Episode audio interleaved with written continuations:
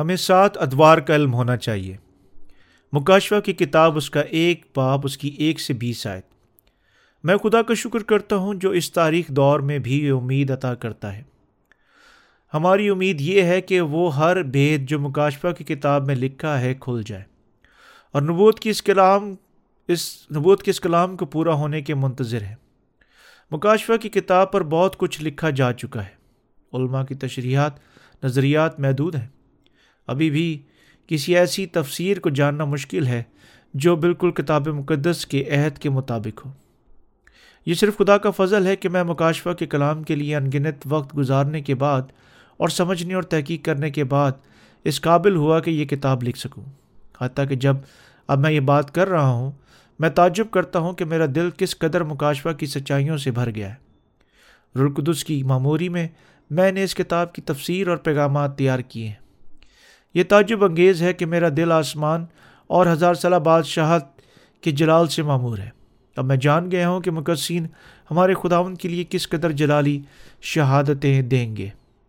اب میں تیار ہوں جیسا کہ خدا نے اپنی حکمت بھرا کلام مجھے دیا تاکہ اپنے، تاکہ آپ کے سمجھنے کے لیے آپ تک پہنچا دوں۔ آپ کی رہنمائی کروں جیسے یہ کتاب میں نے مکاشفہ پر لکھی، پہلے سے بھی زیادہ میرے دل خدا ان کے جلال سے معمور ہوتا جا رہا ہے۔ حقیقت تو یہ ہے کہ مجھے احساس تک نہ تھا کہ مکاشفہ کا کلام کتنا عظیم ہے۔ خدا نے یونا پر یسو مسیح کی دنیا ظاہر کی۔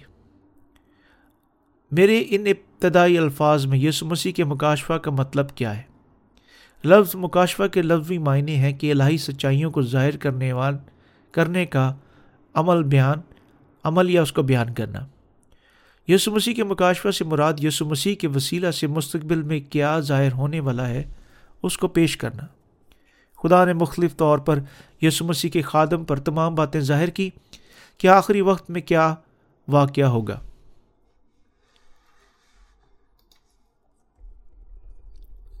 مکاشوہ کے کلام کو کھولنے سے پہلے ہمیں یہ تصدیق کر لینی چاہیے کہ آیا مکاشفہ کا کلام نبوتی انداز میں لکھا گیا یا علامتی یا حقیقی۔ ان تمام باتوں کی تفصیل سے خدا نے رویا میں ظاہر کی تھی، جو اس دنیا میں ہونے والی ہیں۔ یہ سچ ہے کہ بیشتر علماؤں نے مختلف نظریات اور گڈمٹ تشریح کے ذریعے سے ان مکاشفہ کی الہی نبوتوں کو بیان کیا ہے۔ یہ بھی سچ ہے کہ ان علماؤں نے اپنی بہترین صلاحیتوں سے مکاشفہ کی سچائیوں پر پردہ اٹھانے کی کوشش کی۔ لیکن ایسے مغارفانہ خیالات سے مسیحت کو بہت نقصان پہنچا۔ جو بائبل کی سچائیوں کے مطابق نہیں تھے۔ مزید پریشانیاں پیدا کر دی گئی مثال کے طور پر بہت سے تنگ نظر علماء کی تاکید کے مطابق ہزار سالہ بادشاہت شروع ہو چکی ہے۔ اور وہ کہتے ہیں کہ کوئی ہزار سالہ بادشاہت نہیں ہے، لیکن ایسی تجویزات بائبل مقدس کی سچائیوں سے دور ہیں۔ اس ہزار سالہ بادشاہت کا حقیقتی حقیقت کا ذکر مکاشفہ کی کتاب کے بیس باب میں قلم بند کیا گیا ہے۔ جس میں لکھا ہے کہ نہ صرف مقدسین بادشاہی کریں گے بلکہ یسو مسیح کے ساتھ ہزار سال تک ان کے ساتھ بھی رہیں گے۔ ساتھ ہی کس باب میں لکھا ہے کہ ہزار سالہ بادشاہت کے بعد مقدسین نئے آسمان اور زمین کے وارث ہوں گے اور یسو مسیح کے ساتھ ابد تک بادشاہی کریں گے۔ کتاب مقدس ہمیں ان تمام حقایات کے بارے میں بتاتی ہے۔ لیکن چونکہ یہ تاریخ میں حقیقتاً واقعہ ہونے لگیں تو ان سچائیوں کو ایمانداروں کے دلوں میں علامتی طور پر نہیں سمجھنا چاہیے۔ لیکن جب ہم یہ آج کے مسیحوں پر غور کرتے ہیں تو ہمیں ایسے بہت کم لوگ ملتے ہیں جن کے پاس ہزار سالہ بادشاہت کی امید ہے۔ جب ہم ان سچائیوں، سچائی کا انکار کرتے ہیں تو اس کا مطلب یہ ہوا کہ خدا کے وعدے مقصین کے لیے محض الفاظ رہ جاتے ہیں۔ اگر کوئی ہزار سالہ بادشاہت نہیں ہے جس کے انتظار میں مقصین ہیں، پھر نیا آسمان اور نئی زمین بھی نہیں ہے۔ تب ان لوگوں کا ایمان بھی جو یسو مسیح کو نجات دہندہ قبول کر چکے ہیں۔ اس کی کوئی اہمیت نہیں رہ جاتی، بلکہ وہ سب ان کے لیے بے فائدہ ہو جاتا ہے۔ آج اس مضمون سے تعلق رکھنے والے بہت سے علم الہیت کے ماہرین اور خادمین مکاشفہ کی نبوتی اعداد چھ سو چھیاسٹھ کے نشان کو محض آج کی علامتی ہونے کا دعویٰ کرتے ہیں، لیکن ہمیں غلطی نہیں کرنی چاہیے۔ جب اس نبوت کے پورے ہونے کا دن آئے گا، تو بدقسمتی سے وہ اپنی زندگیوں کے ایمان کو جھوٹا پائیں گے۔ اس کی مانند جس نے اپنے گھر ریت پر بنایا تھا۔ وہ جو محض یسو کے نام پر ایمان رکھتے ہیں، بائبل کی ان سچائیوں پر یقین نہیں رکھتے، خدا ان سے بے دینوں جیسا سلوک کرے گا۔ جس کا مطلب یہ ہے کہ نہ تو انہوں نے پانی اور روح کی خوشبری کو جانا ہے، جو خدا کی طرف سے ہے، اور القدس بھی، جو ان کے دلوں میں سے اسی وجہ سے سکونت نہیں کرتا۔ اس لیے ان کے دلوں میں ہزار سالہ بادشاہت نہ آسمان نہ ہی زمین کی کوئی امید نہیں۔ جس کا خدا نے ہم سے وعدہ کیا ہے۔ اگرچہ وہ یسو پر ایمان رکھتے ہیں، لیکن ان کا ایمان بائبل کی سچائی کے مطابق نہیں جو کچھ مکاشفہ کی کتاب میں لکھا ہے، وہ خدا کا کلام ہے جو ہم پر ظاہر کرتا ہے کہ دنیا میں سب کچھ جلد پورے ہونے والا ہے۔ مکاشفہ کے دوسرے اور تیسرے باب میں ایشیا کی سات کلیسیوں کی تائید کی گئی ہے۔ جس کے اندر ہمیں سات کلیسیوں کی تعریف ملتی ہے، خاص طور پر جو جان دینے تک ایمان میں وفادار رہے گا، خدا اسے زندگی کا تاج دے گا اور وہ مصیبتوں پر غالب آئے گا، جس کا مطلب یہ ہے کہ اظہار ثانیہ ایمانداروں کے لیے ان کا انتظار کر رہی ہیں۔ مکاشوہ کا کلام بیان کرتا ہے کہ مقصوں کی شہادت، ان کا جی اٹھنا اور اٹھایا جانا، اس ہزار سالہ بادشاہت کے وعدے کے کلام کے ساتھ ہمیں ایک عظیم تسلی اور برکت بخشتا ہے۔ وہ اپنی شہادت کو یقینی سمجھتے ہیں۔ اس طرح سے وہ وعدے کے کلام پر مضبوطی سے ایمان لا کر اس پر ڈٹے رہیں گے۔ اس لیے اسے بے دینوں کو پیش کرنا مشکل ہوگا۔ جیسے کہ آخرت کے بارے میں مکاشفہ کی کتاب میں لکھا ہے، ان میں مکاشفہ کے اہم ترین موضوعات میں سے عظیم عظیم اظہار ثانی جی اٹھنا، مقدسوں کا اٹھایا جانا، ہزار سالہ بادشاہت، نیا آسمان، نئی زمین ہے۔ اس لیے خدا کی مرضی ابتدائی کلیسیا کے ایمانداروں کے لیے بھی یہ ہے کہ اظہار ثانی کے دوران اپنے ایمان کی کشتی لڑیں۔ کیونکہ یہ اظہار ثانیہ تمام مقدسوں کے لیے خدا کے ارادہ کے موافق ہیں۔ خدا ہمیں بتاتا ہے کہ آخری وقت میں مقدسین اظہار ثانیوں سے گزر کر مخالف مسیح پر غالب آئیں گے۔ مکاشفہ کی کتاب کو مکمل طور پر سمجھنے کے لیے اس کے چھ ابواب کو سمجھنا بہت ضروری ہے۔ مکاشفہ کا پہلا باب تعارفی ہے، جبکہ دوسرا باب اور تیسرا باب ابتدائی کلیشیا کے مقصین کی زرسانیوں کے بارے میں بتاتا ہے۔ چوتھا باب مسیح کو خدا کے تخت کے اوپر بیٹھے ہوئے بتاتا ہے اور پانچواں باب یسو مسیح اس کتاب کو کھولتا ہے جو باپ کے منصوبے اور اس کے پورے ہونے کو بیان کرتی ہے۔ چھٹا باپ خدا کے ساتواں ادوار کا ذکر کرتا ہے جو خدا نے نسل انسانی کے لیے تیار کی ہیں۔ خصوصاً چھٹے باپ کو سمجھنا بہت ضروری ہے کیونکہ وہ مکاشوہ کی مکمل سمجھ کے دروازے پر ہمیں کھول دیتا ہے۔ چھٹے باب میں خدا نے سات ادوار کے جو نسل انسانی کے بارے میں ہیں اپنے منصوبے کے مطابق یسو مسیح میں اسے پورا کرے گا۔ مکاشوہ کا پہلا باب تعارفی ہے، جبکہ دوسرا اور تیسرا باب ابتدائی کلیسیا کی زرزانی کے بارے میں بتاتا ہے۔ خدا کے اس واضح منصوبے سے پتہ چلتا ہے کہ وہ سات ادوار نسل انسانی پر لائے گا جو اپنے لوگوں کی دائمی حفاظت کرے گا۔ جب ہم ان سات ادوار کو جانیں گے اور سمجھیں گے تو ہمیں پتہ چلے گا کہ ہم کس دور میں رہ رہے ہیں۔ ہم جان سکیں گے کہ ہم زرد گور کے دور میں رہ رہے ہیں جو مخالف مسیح کا دور ہے اور ہمیں کس طرح کے ایمان کے ساتھ اس کا مقابلہ کرنا اور اس پر غالب آنا ہے۔ جیسے کہ مکاشفہ کے باب چھ میں بیان کیا گیا ہے۔ جب پہلی مور کھولی گئی تو سفید گھوڑا باہر آیا۔ اس کے سوار کے پاس ایک کمان تھی۔ اسے ایک تاج دیا گیا۔ وہ فتح کرتا ہوا نکلا اور اور بھی فتح کرتا گیا۔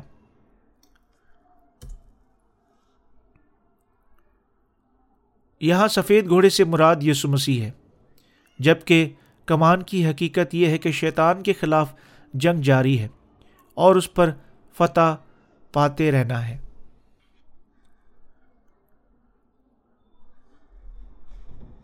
جب پہلی مور کھولی گئی تو سفید گھوڑا باہر آیا۔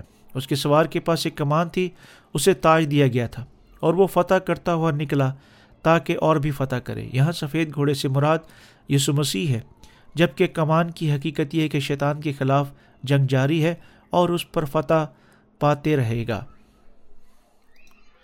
سفید گھوڑے کا دور پانی رو کی خوشبری کی فتح کا دور ہے، جس کی خدا نے زمین پر اجازت دے رکھی ہے۔ اور یہ دور اس سے پیشتر کہ اس کی آمدسانی ہو، جب تک خدا کے وعدے پورے نہیں ہو جاتے، جاری رہے گا۔ دوسرا دور سرخ دوڑے کا، گھوڑے کا دور ہے۔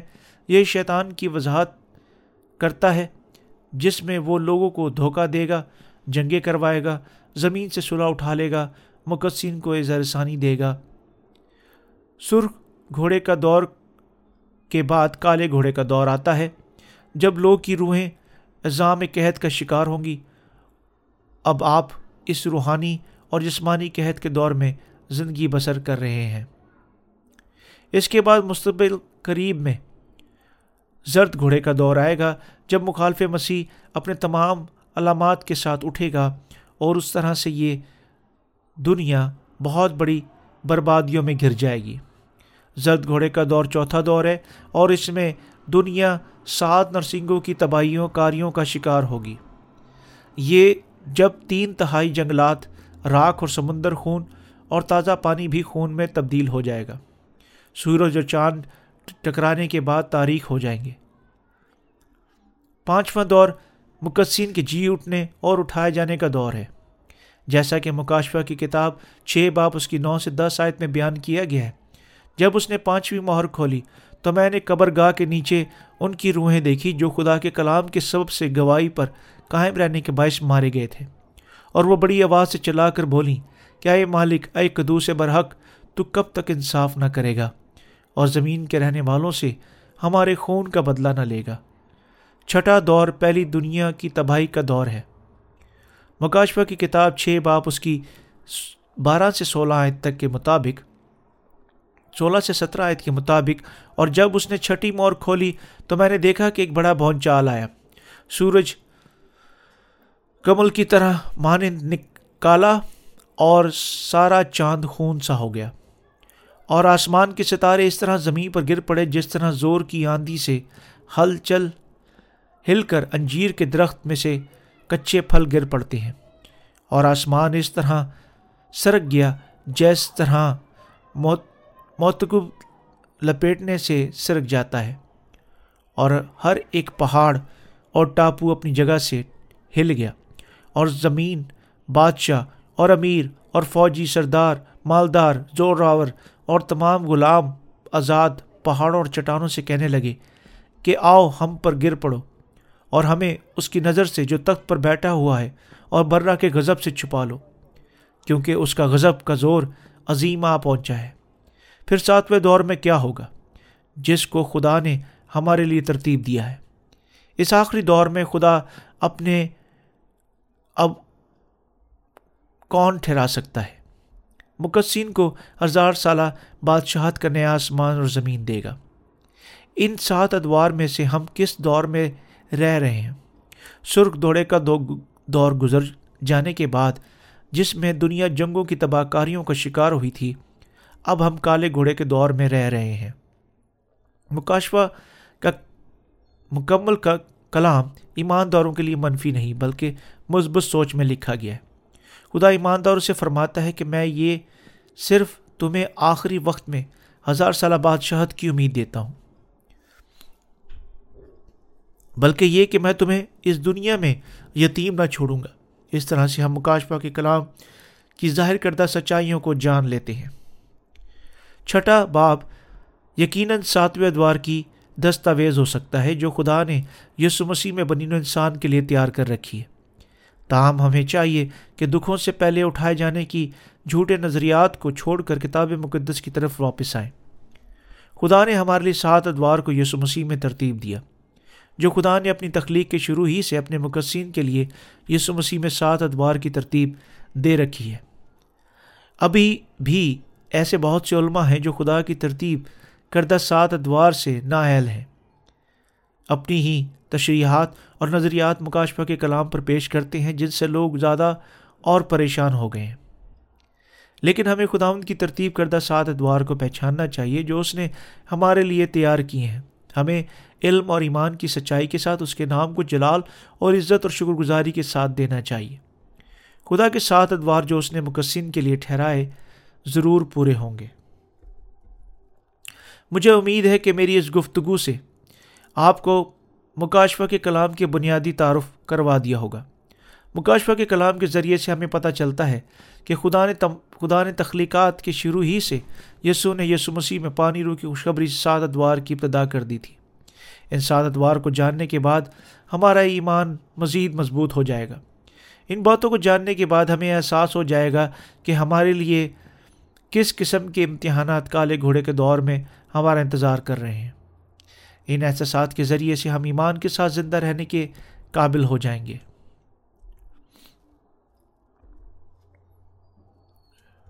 اے ایمانداروں، جس میں میں اور آپ شامل ہیں، خدا کے ترتیب کردہ سات ادوار کے زرد گھوڑے کے دور میں شہید ہوں گے۔ اور تم، جب ایمانداروں کو اس بات کا احساس ہوگا، تو ان کے دل امید سے بھر جائیں گے۔ ان کی آنکھیں وہ کچھ دیکھیں گی جو پہلے کبھی نہیں دیکھ سکتے تھے۔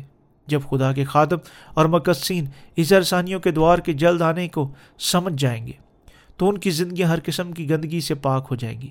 جیسے ہی ان کو اس بات کا علم ہوگا کہ وہ زرد گھوڑے کے دور میں شہید ہونے کے لیے مقرر ہو چکے ہیں، تو پھر ان کے دل شہادت کے لیے تیار ہو جائیں گے۔ جس کا اب ان کو احساس نہیں ہوتا ہے۔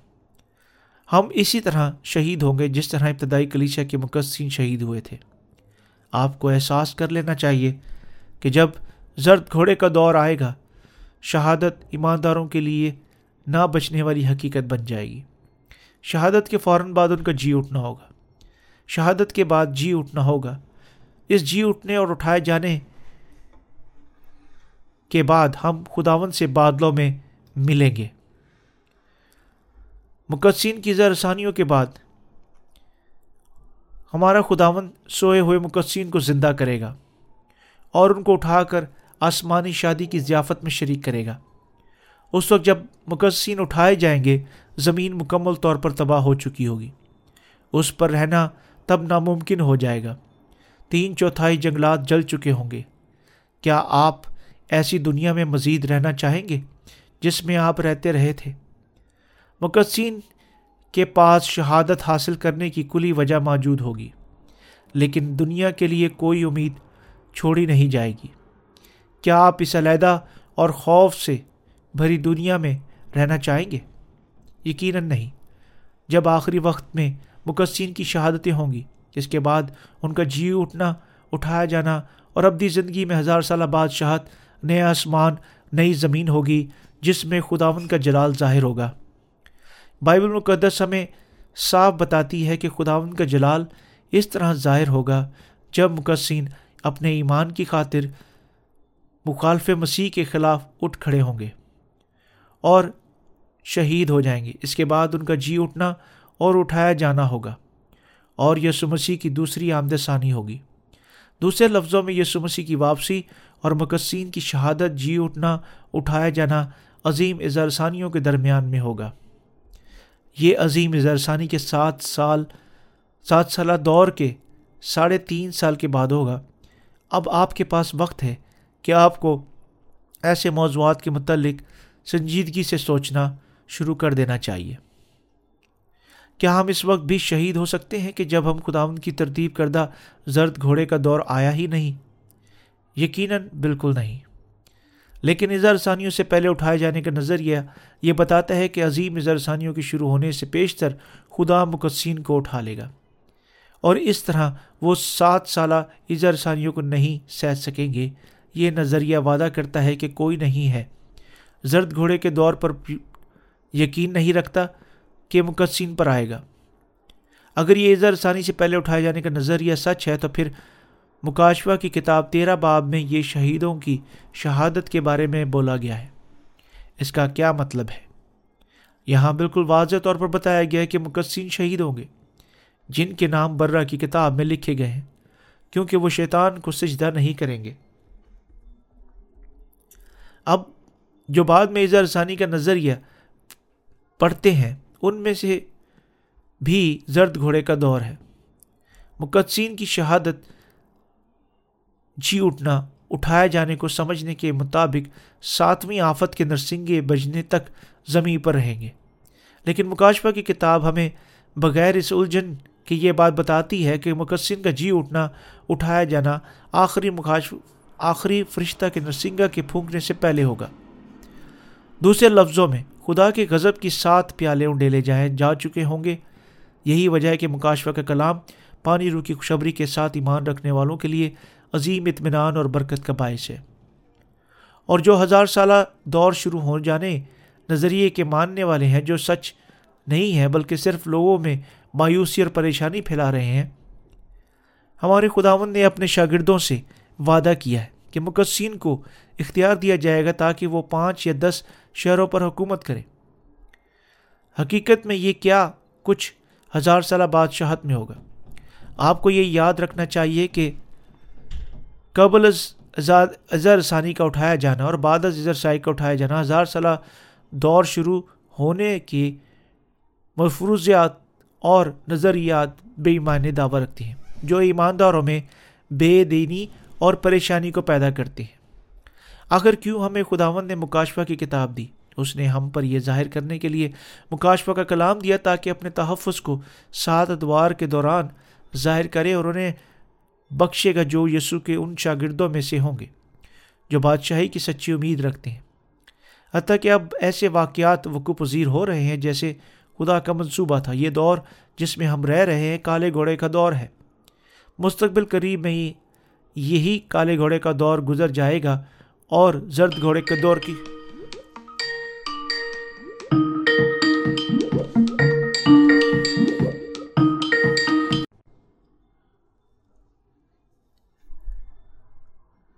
ہمارے خداون نے اپنے شاگردوں سے وعدہ کیا ہے کہ مقدسین کو اختیارات دیے جائیں گے تاکہ وہ پانچ یا دس شہروں پر حکومت کرے حقیقت میں یہ کیا کچھ ہزار سالہ بادشاہت میں ہوگا؟ آپ کو یہ یاد رکھنا چاہیے کہ قبل از اظہر ثانی کا اٹھایا جانا یا بعد از ازرسائی کا اٹھایا جانا ہزار سالہ دور شروع ہونے کے مصوفات اور نظریات بے معنی دعویٰ کرتے ہیں۔ جو ایمانداروں میں بے دینی اور پریشانی کو پیدا کرتے ہیں آخر کیوں ہمیں خدا نے مکاشفہ کی کتاب دی؟ اس نے ہم پر یہ ظاہر کرنے کے لیے مکاشفہ کا کلام دیا تاکہ اپنے تحفظ کو سات ادوار کے دوران ظاہر کرے اور انہیں بخشے گا جو یسو کے شاگردوں میں سے ہوں گے، جو بادشاہی کی سچی امید رکھتے ہیں۔ حتیٰ کہ اب ایسے واقعات وقوع پذیر ہو رہے ہیں جسے خداون کا منصوبہ ہے۔ یہ دور جس میں ہم رہ رہے ہیں کالے گھوڑے کا دور ہے۔ مستقبل قریب میں یہ کالے گھوڑے کا دور گزر جائے گا اور زرد گھوڑے کا دور کی آمد ہو جائے گی۔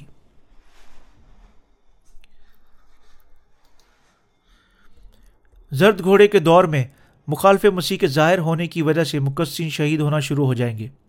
یہ وہ دور ہوگا جس میں پوری دنیا مخالف مسیح کی حکومت کے ساتھ منسلک اور متحد ہو جائے گی۔ اب آپ کو یسو مسیح کے شاگردوں کی طرح اپنے آپ کو تیار کر لینا چاہیے تاکہ آپ جان سکیں کہ کس طرح ہم ایمان کے ساتھ جلد شروع ہونے والے زرد گھوڑے کے دور کا سامنا کر سکتے ہیں۔